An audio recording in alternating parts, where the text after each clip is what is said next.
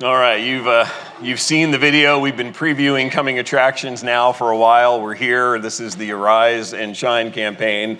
It is, in simplest terms, as, as Bob said, it is a building program. And you may be thinking, great, is Doug going to spend the next six weeks telling me to give? That that's what this is all about six weeks of messages about giving. Let me assure you of this. Uh, we are going to talk about generosity. We are going to talk about sacrificial giving because the Bible speaks to those things, but this will not be six weeks on giving. The goal of this series, uh, as, as Bob said, is to, to ask you to commit to a vision, is to prayerfully commit to what the elders believe is the direction that we should take. And so to do that, I want to try to answer I think, three important questions over the course of this series. The first one has to do with necessity. Not, not just the necessity of a building project, but more importantly, the necessity of Grace Bible Church. Why are we here? And then why do we believe it's necessary to, to press forward with this vision?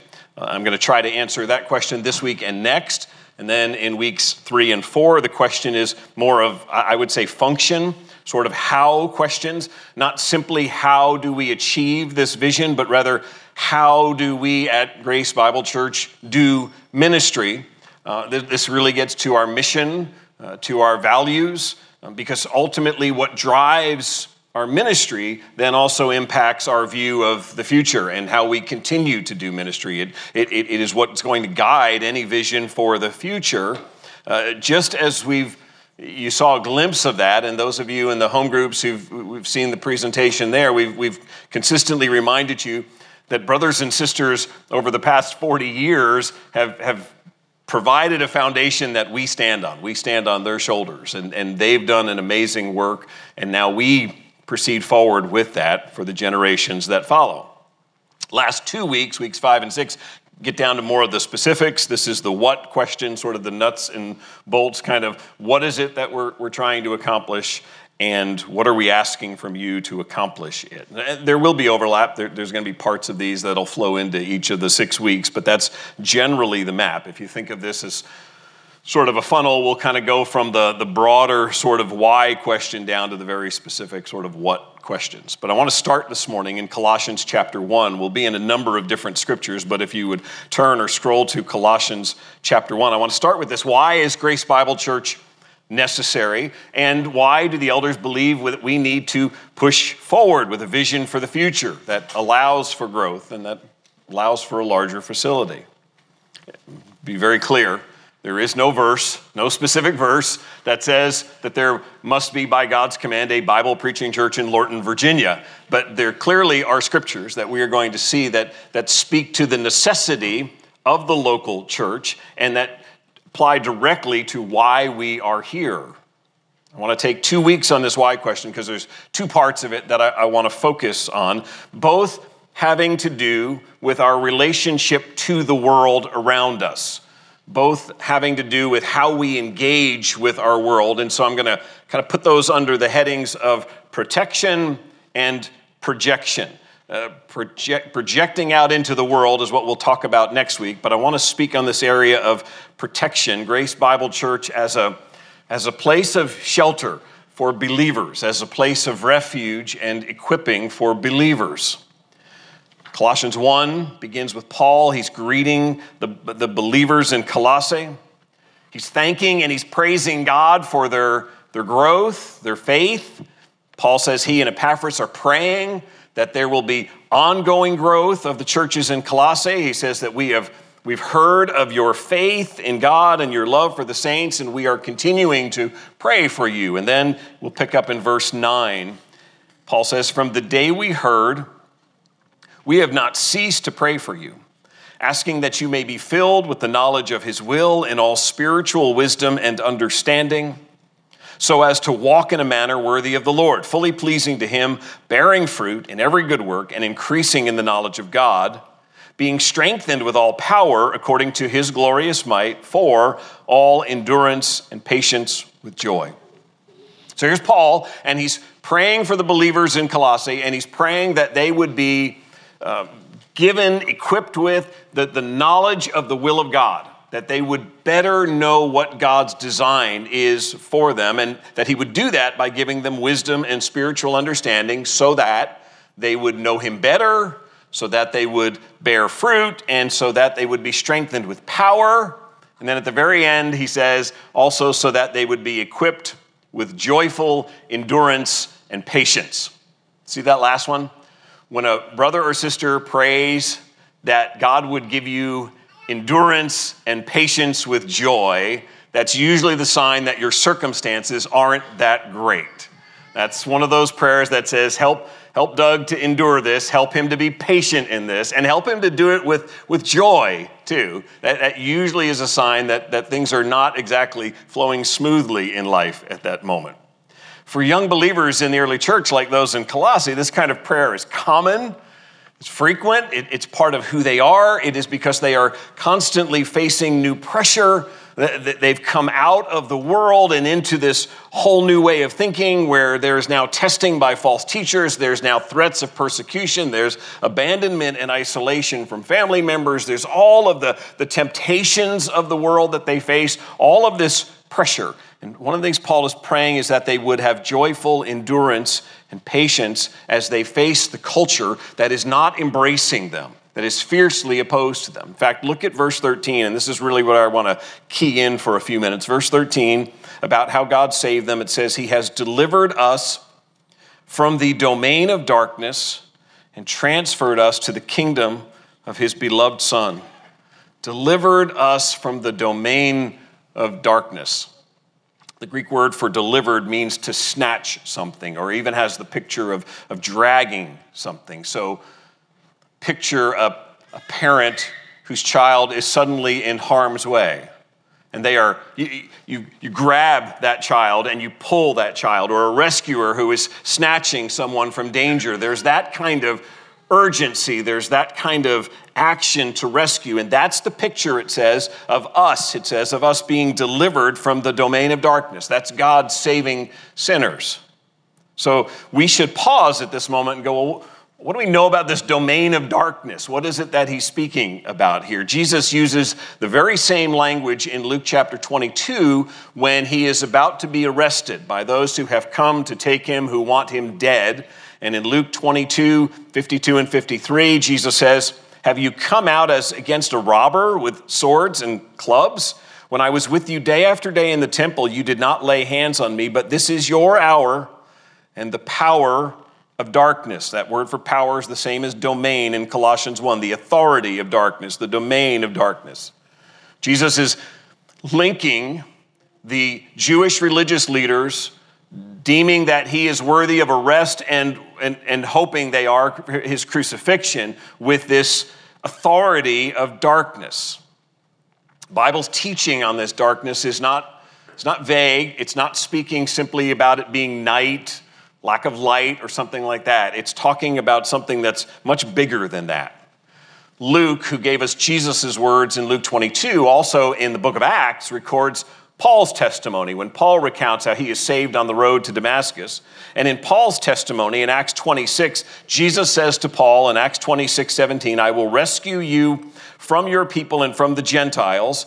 I am sending you to them to open their eyes so that they may turn from darkness to light and from the power of Satan to God. He's pairing those two up from darkness, the power of Satan, to light, the power of God.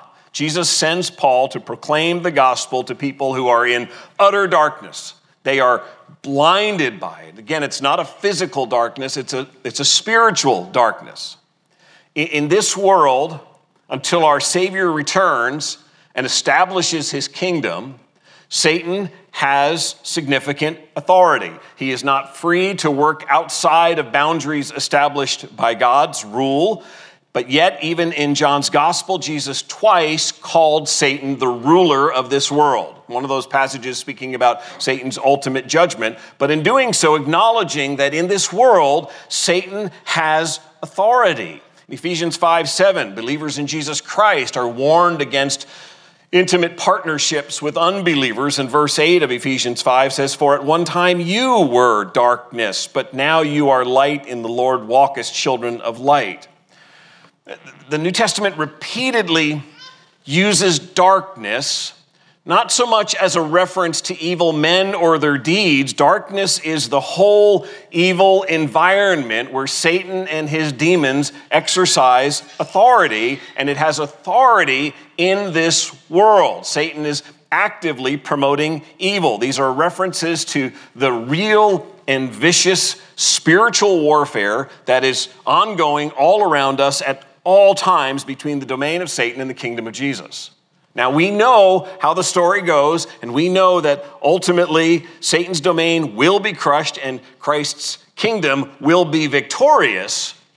But until that final victory, 1 John 5 19 says, We know that we are from God, and the whole world lies in the power of the evil one. That's a, a, a strong statement. This is an area where I think for a long time Christians in America have been somewhat passive in the sense that spiritual warfare is not something that we necessarily are highly uh, uh, attentive to or aware of. We sort of see it as the stuff that, that's in horror movies when they sort of portray it there, that, that, that kind of stuff. But we were not saved from a decent life that Jesus just made a little better. Colossians 1 says we were mercifully dragged out of, rescued out of a domain of one whose intent for us was to destroy us.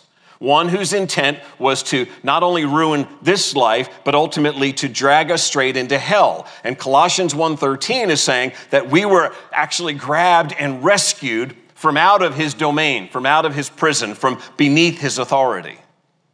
Now, let's take this back for just a moment to, to, Isaiah 60, the passage we've talked about in connection with this series, Isaiah 60. And, and, and we've quoted verse 1 to you a number of times. And let me just give you verses 1 and 2 so we see this again. Arise, shine, for your light has come, and the glory of the Lord is risen upon you. For behold, darkness shall cover the earth, thick darkness the peoples, but the Lord will arise upon you, and his glory will be seen upon you. Isaiah's prophecy in chapter 60 is reminiscent of his prophecy in chapter 9 when he says, The people who walked in darkness have seen a great light. Those who dwelt in a land of deep darkness, on them light has shone.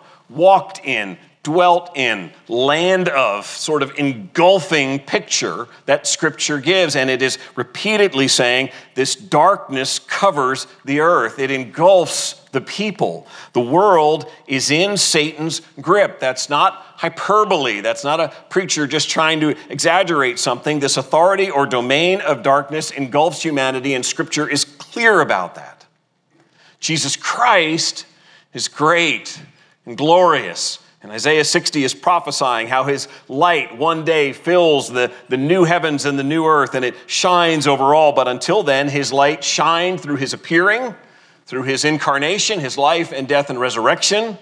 It continues to shine through his revealed word, and it continues to be reflected through his people. We, we continue to be mirrors of that light, those who shine that light into our world.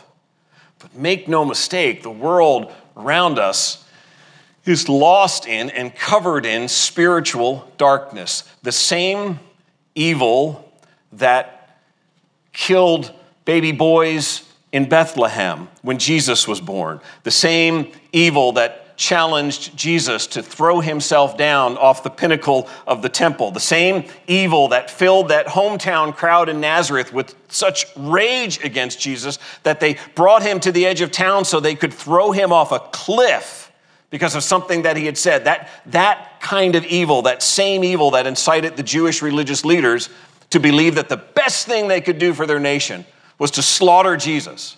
The, the same evil that incited a crowd to say, release the criminal and crucify the innocent man. That same evil that only seeks to rob and kill and destroy is as active today in our world as it has ever been.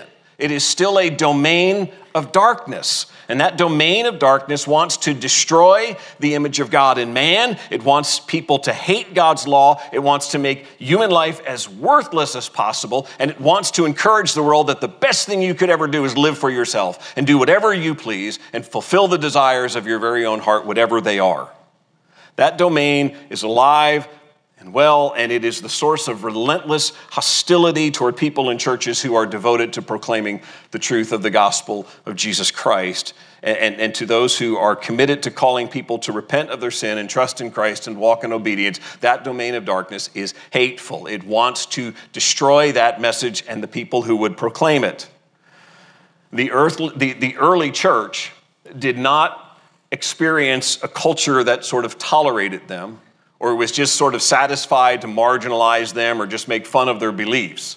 We know that shortly after Colossians that, that Nero did everything he could to make Christianity out to be an enemy of the state, something that people would hate so that they would aim to, to destroy it. Christianity has always been a missionary faith. Christianity has always been under a calling to make disciples and to not hunker down and hide away and, and hope that we can just sort of duck our heads and, and, and get by. Christianity has been repeatedly called to go and to proclaim the grace and goodness of our Savior. And by doing so, the gospel then is transformational. The gospel does an amazing work in, in changing cultures. You can look at the, the story of this. I, have recommended the Glen Scrivener's book before, The Air We Breathe, and, and I would encourage, if you haven't read it, and, and he just makes the, the, the point in, in a lot of different ways how in the first century, New Testament teaching was radically going after the culture, was radically seeking to transform societal views, which were the prevailing views that sex was whatever a man defined it to be. It was whatever he wanted, that women were property and that the, the weak were subject to abuse and use in whatever form it took that that was the prevailing cultural view and there weren't mores or laws against it. And Jesus Christ taught in a way, the New Testament teaches in a way that seeks to overturn all of those evils. And what you see is consequently the domain of darkness hates Jesus and his followers for upending the very things that they are clinging to and works through the powers that be to attack at the early church. So while believers rightly rejoice at being rescued from the domain of darkness and transferred into the kingdom of Jesus, we still live in a world where Satan hates Jesus and his followers, and Satan's power is at work to attack Jesus and his followers, to attack the gospel and those who hold to it. So turn to 1 Timothy 3, and here's where we'll predominantly spend the rest of our time. 1 Timothy chapter 3. And, and this is where I, I want to relate this now to, to the heart of what we're talking about this Arise and Shine campaign. Believers in Jesus Christ in America have related to our culture for, for, for many years, I would say on a sort of go along to get along basis. What I mean by that is we have, for the most part in America, freely practiced what we believe, mostly on Sunday mornings.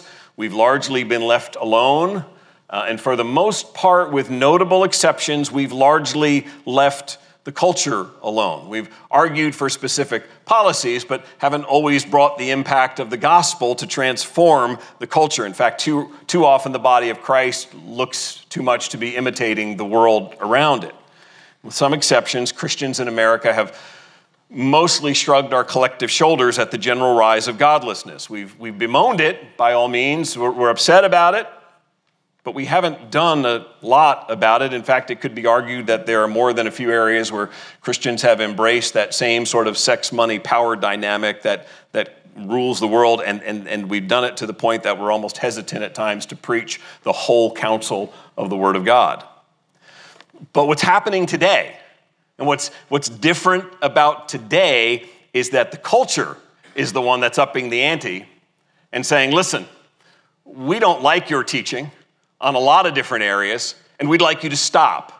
In fact, we, we want you to be quiet. We, we're sick of some of the things that you say that impinge on issues of morality and human identity, sexuality. And so either you disavow those tenets of your faith, you disavow those things, or we're going to look for ways to silence you and even exile you to some measure and to label you as outcasts. It is the domain of darkness more fully on the offensive than most of us have experienced.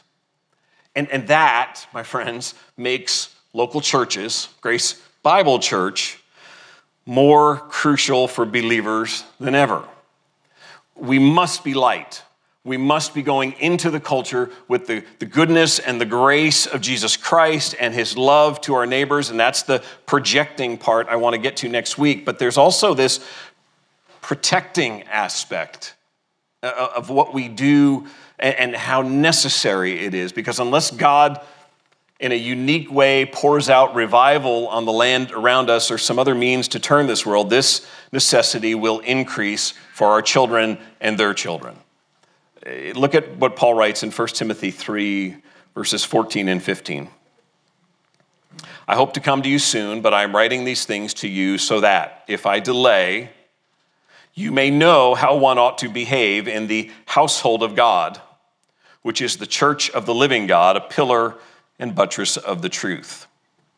I want to argue, with, argue to you, put, put forth the argument, if you will, for the rest of our time, that the church in this protective work is to be like a, a, refuge, a place of refuge, and a place of equipping for believers in Jesus Christ.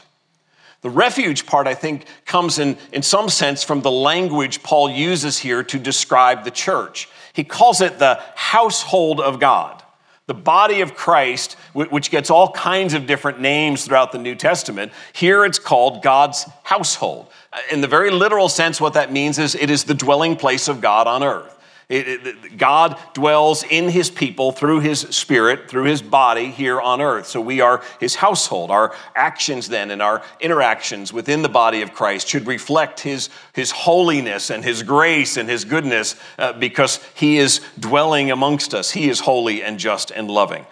But I think it's also interesting that he uses that language of household here because it's not a, he's not isolating it as, strictly dwelling place of God because we, we see in 1 Timothy 5, he uses that word household three other times. And every time there, he speaks of it in terms of what we typically know of as household, sort of the dwelling place for family. The place you come home to at the end of the day, the place that is sort of your, your refuge, if you will, the place where you put your head down at night, your, your dwelling place. For instance, 1 Timothy 5 8, if anyone does not provide for his relatives and especially for members of his household, he has denied the faith and is worse than an unbeliever. So, this household language that Paul's using in 1 Timothy 3, he also shows us from these other scriptures that it, it also pictures something that is not simply the dwelling place of God, though that's paramount, but it is a, it is a family. It is this, this place where God dwells amongst people who are together in this corporate community. It, it's really getting at our relational intimacy. And I say that because I think if you go on through 1 Timothy, you see that. 1 Timothy 5 starts, do not rebuke an older man, but encourage him as you would a what? A father. Younger men as brothers, older women as mothers, younger women as sisters in all purity. He's saying, church, Treat one another as family, as, as parents, as, as siblings, as those that you, you love dearly. Encourage and protect them. When he speaks to when you speak to the older man encourage him as a father. The younger woman you you protect her purity. You treat her as your sister.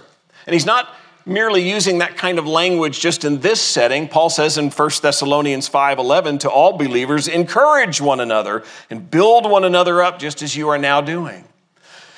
Give courage to one another. Be a source of strength. At 1 Thessalonians 5, if you go back to the earlier context of that passage, he's talking again about darkness and evil. He had just written that the world is darkness, but he says, You are not in darkness. Brothers, you are children of light, children of the day, so keep awake and sober and putting on the breastplate of faith and love and the helmet of hope. But he says, therefore, encourage one another up. This is 1 Thessalonians 5, 5 11. Encourage one another and build one another up. You've been rescued from the domain of darkness, so now come alongside one another and remain alongside. That's what that word encouragement has the idea of remaining alongside, so that you would give courage to one another. The world is filled with darkness. It is marked by merciless opposition, but in the local church, brothers and sisters should find encouragement. We should be built up by our relations with one another uh, 1 Thessalonians 5.11, I think it's also helpful to know that, that when he says that build one another up, he's using the Same kind of language. The word, the Greek word for build one another up is household language. Build a household is essentially what it means. Build, build a structure, but it's that same oikos word that has household in it. Build a house.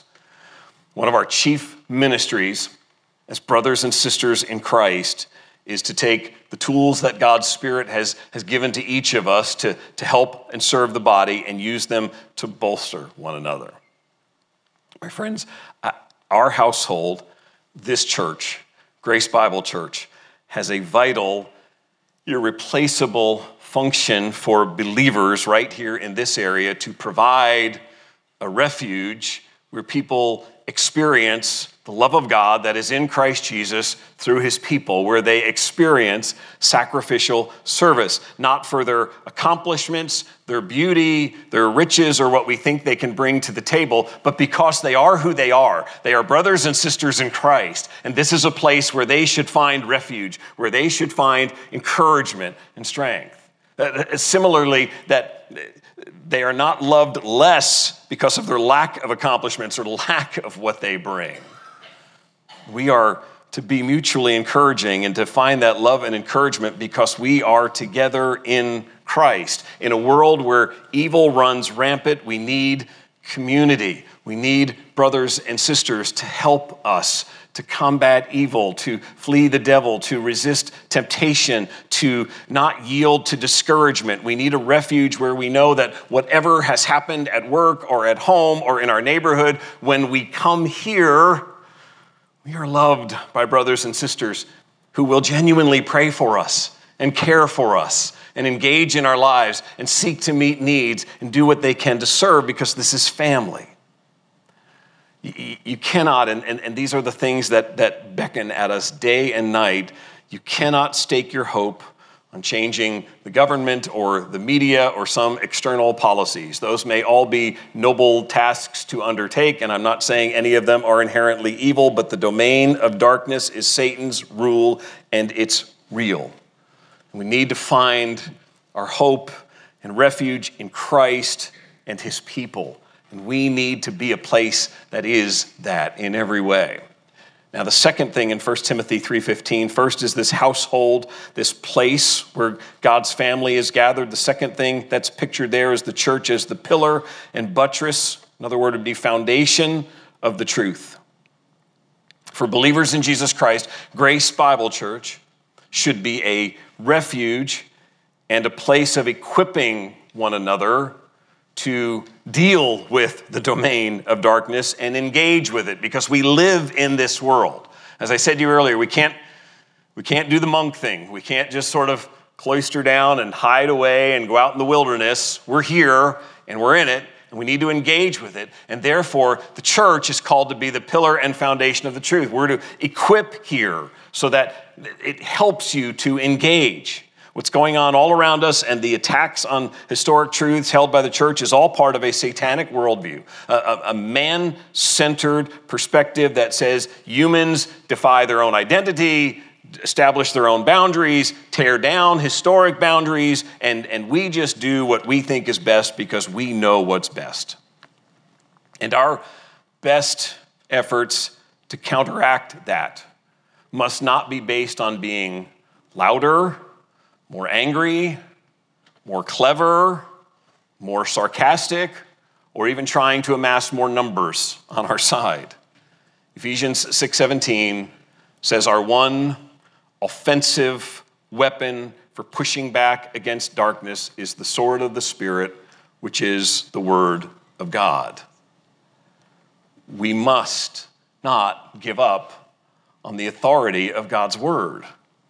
That, that, that doesn't mean we have to go around and, and bash the culture with Bible verses at every possible turn, but we certainly need to be equipped to speak God's truth into the debates that are raging around us and that are capturing people's hearts and dividing people right and left. And you must be equipped with a worldview that is grounded in God's word so that you are enabled to discern between good and evil. Ephesians 4:12 speaks of God endowing the church with those who teach his truth to equip the saints for the work of ministry, for the building up of the body of Christ, helping one another to be mature and to grow in wisdom. And ephesians 4.14 says if not here's the if that doesn't happen so that we may no longer be children tossed to and fro by the waves and carried about by every wind of doctrine by human cunning by craftiness in deceitful schemes i don't know about you but i've never lived at a time where i felt like the the sort of um, societal messaging is more confusing, more divided, more all over the map than it has been than it is today. And, and the message in here is a warning to us that Satan preys on believers to make us unstable, to give us a, a lack of direction, to make us directionless, to cause us to be tossed back and forth on matters of truth and vacillating on right and wrong. That, that's what the domain of darkness seeks to do.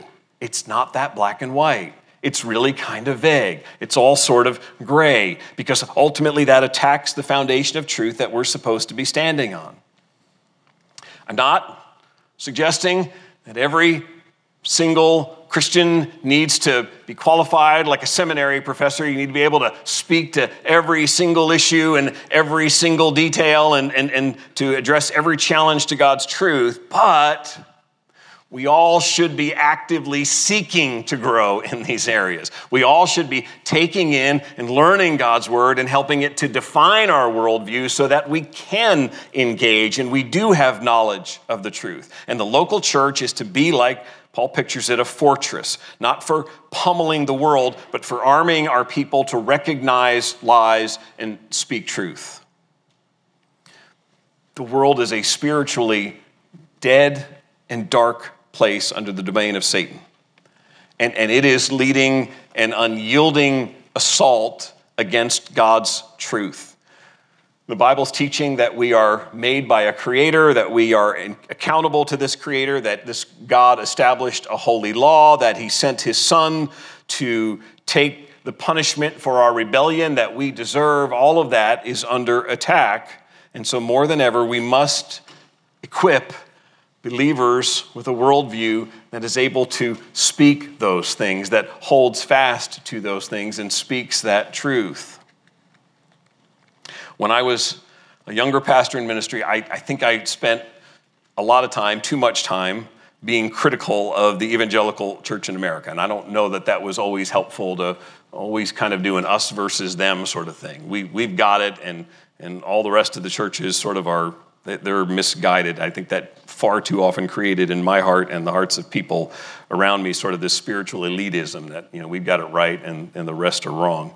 So this is not that. This is not trying to do church bashing for the sake of trying to look better. But, but here's what I fear as the domain of darkness continues to attack and tell Christians your truth is hateful you need to stop spewing it because it won't be tolerated anymore.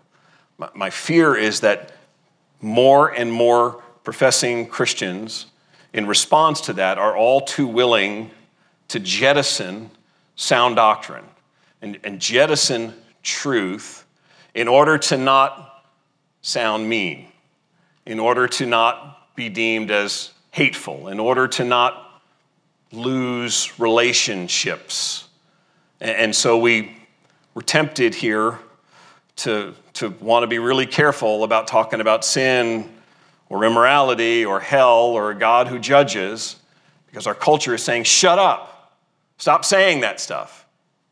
Part of us is fearful of that.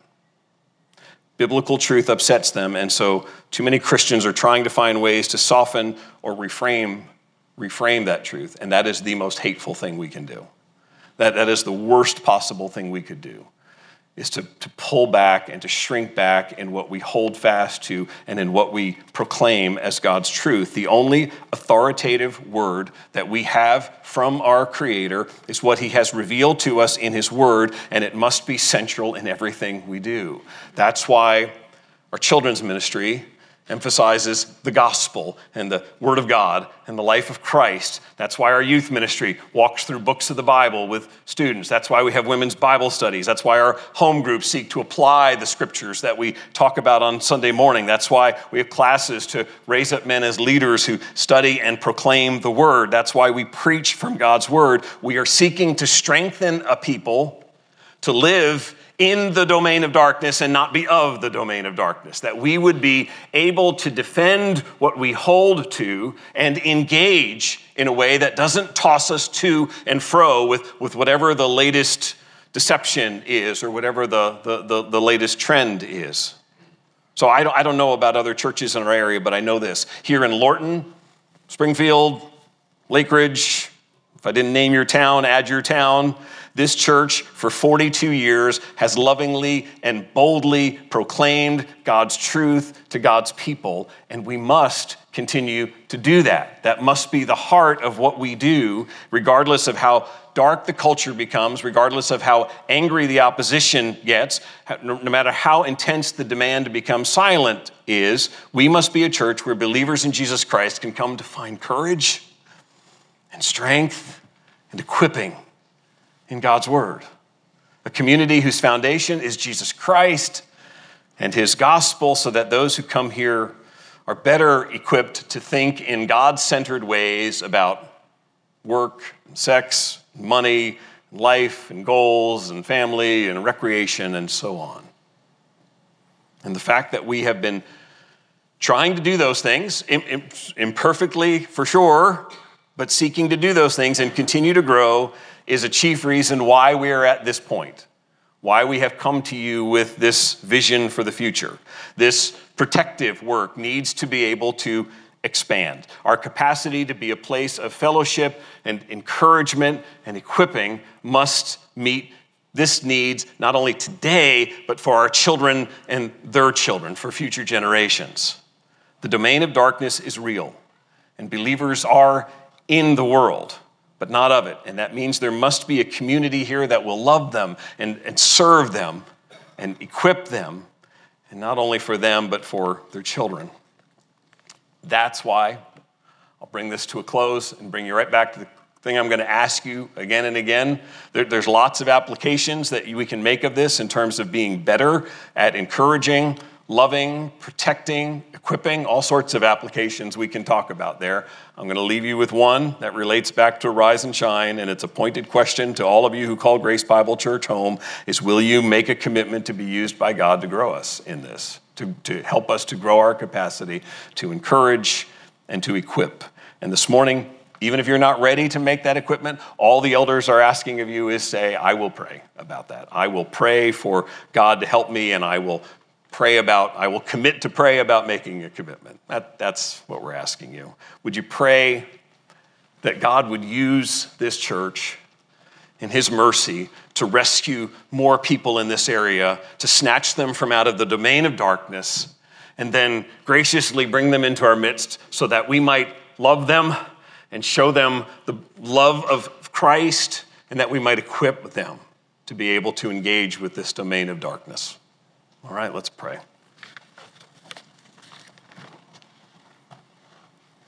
Lord, I thank you for your church. I thank you for the privilege of having brothers and sisters in Christ. Lord, I for the 10 years that I've been here at Grace, I have experienced the care of brothers and sisters. I have experienced their praying, their nurturing. Back before I was a pastor here or an elder, I experienced gracious, loving people who cared about my life, who were interested and wanted to come alongside and wanted to equip and wanted to encourage. And I thank you for that. And Lord, I, I know that we don't do that perfectly, and, and, and yet that's not said as just some sort of making an excuse. Lord, we, we pray that you would help us to, to work harder at looking for those in need, to step out of our own comfort zones, to love and, and show grace and mercy. Lord, help us to, to genuinely be a refuge for those who are looking for hope, those who are in Christ and are being beaten down by the culture, being tempted with evil. Lord, by your Spirit's enabling, help us to be that place that would come alongside and would continue to walk alongside. Help us to be a body that would be committed to the proclamation of your word in everything that we do, that we might equip brothers and sisters, that as we engage with the, the popular arguments and the, the cunning of, of human thought, Lord, that we would hold fast to your word, seek to rest on its authority, to be unashamed, to speak its truth. Lord, I pray that if there's anyone here listening this morning who simply is at the point of maybe just hearing the gospel for the first time or an early time, they've, they've not really come face to face with the Lord Jesus Christ and feel as distant from you as they could ever feel. Pray that today would be the day that they would come to see the truth that you you saw you sent your son to to reconcile sinners to yourself, to bring us to you. That by sending your son Jesus Christ and him dying on the cross for our sins and rising again, you have made the way for those who are far off, those who would even be your enemies, to be brought near, brought near to yourself and to the body of Christ through Jesus. And Lord, we thank you for our King. And we thank you that through all of this, we are assured that our King is returning, that our King will conquer, that he will reign, and that there's coming a day when the domain of darkness will be put down once and for all. And the light of Jesus Christ will be seen throughout all of the new heavens and the new earth. In his name we pray. Amen.